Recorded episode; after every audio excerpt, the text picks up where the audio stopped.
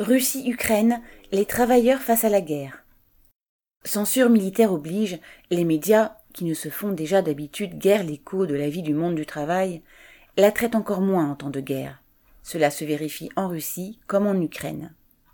Pourtant, les rares informations sur ces sujets montrent d'un côté du front comme de l'autre une aggravation de la situation des travailleurs, même lorsqu'ils ne sont pas mobilisés, et parfois des réactions ouvrières à ces attaques.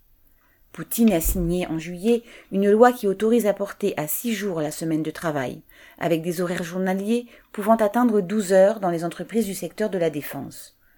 Cela s'accompagne de jours fériés et de congés supprimés au nom des mesures spéciales s'appliquant à l'économie dans les conditions de l'opération spéciale en Ukraine. Ce régime s'applique déjà, par exemple, aux dizaines de milliers de travailleurs des usines Rostec Almaz Antey et Roscosmos des environs d'Ekaterinbourg dans l'Oural, un fief du complexe militaro-industriel. Certaines directions n'ont pas attendu pour appliquer ce régime de surexploitation, puisque l'usine géante Oural-Wagon y a été soumise dès le mois d'août. Dans bien des régions, la situation semble identique et promise à s'aggraver encore. Shoigu, le ministre de la Défense, a déclaré qu'en 2023, on multipliera par 1,5 le nombre des entreprises relevant du régime des commandes d'État pour la défense les guillemets. Les députés du parti de Poutine n'ont pas voulu être en reste. Ils ont déposé un projet de loi qui autorisera à faire travailler des enfants à partir de 14 ans. Malgré la quasi-loi martiale, cela provoque ici ou là des réactions de travailleurs contre leurs conditions de travail ou de salaire grève du zèle dans le secteur médical, débrayage pour percevoir son salaire. Le pouvoir sait que sa guerre et ce dont elle s'accompagne sont impopulaires dans de larges couches de la population. Alors, il intensifie sa répression contre des militants d'extrême gauche, des syndicalistes. La porte-parole du Conseil des maires et des épouses de soldats vient d'être arrêtée. Après avoir démantelé le droit collectif du travail dans les entreprises de moins de 250 salariés qui emploient les trois quarts de la classe ouvrière, le gouvernement de Zelensky a franchi une nouvelle étape. Une loi adoptée en octobre fusionne le fonds d'État pour les retraites avec celui pour la sécurité sociale. Ainsi, dès le 1er janvier 2023, des milliers d'employés de la sécurité sociale perdront leur emploi et des dizaines de milliers d'autres perdront leurs indemnités maladie, invalidité ou maternité. Dans sa grande bonté, le gouvernement prévoit qu'ils pourront s'adresser à des complémentaires privés que, vu leur salaire misérable, ils ne peuvent pas se payer. Quand les travailleurs protestent, le pouvoir leur envoie la police, voire les hommes de la SBU, héritière ukrainienne du KGB.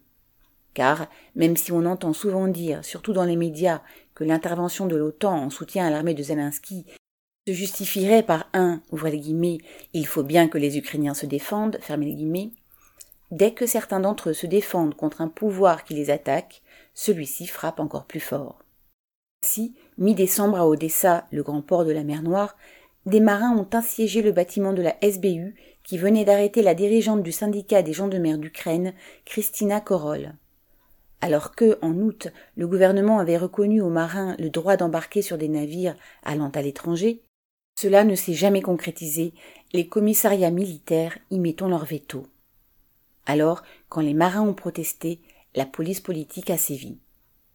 Même chose dans des villes où la police a dispersé des gens qui protestaient contre le fait de devoir payer leurs factures d'énergie, alors qu'ils n'avaient ni éclairage ni chauffage, la SBU se chargeant de trouver des provocateurs entre guillemets parmi eux.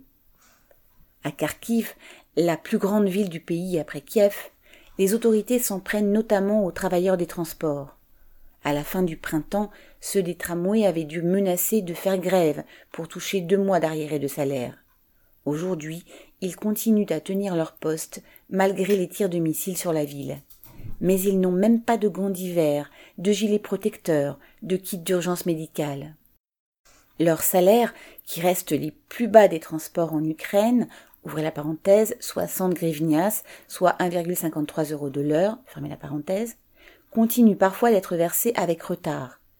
Mais les amendes n'attendent pas pour tomber sur les conductrices, pour, ouvrir les guillemets, non-respect des règles de sécurité, fermer guillemets, alors qu'elles ne peuvent faire autrement, vu l'état du matériel. Et celles et ceux qui protestent sont privés de primes pour déloyauté entre guillemets, car le pouvoir tient pour criminel d'exiger de meilleures conditions de travail. Pierre Lafitte.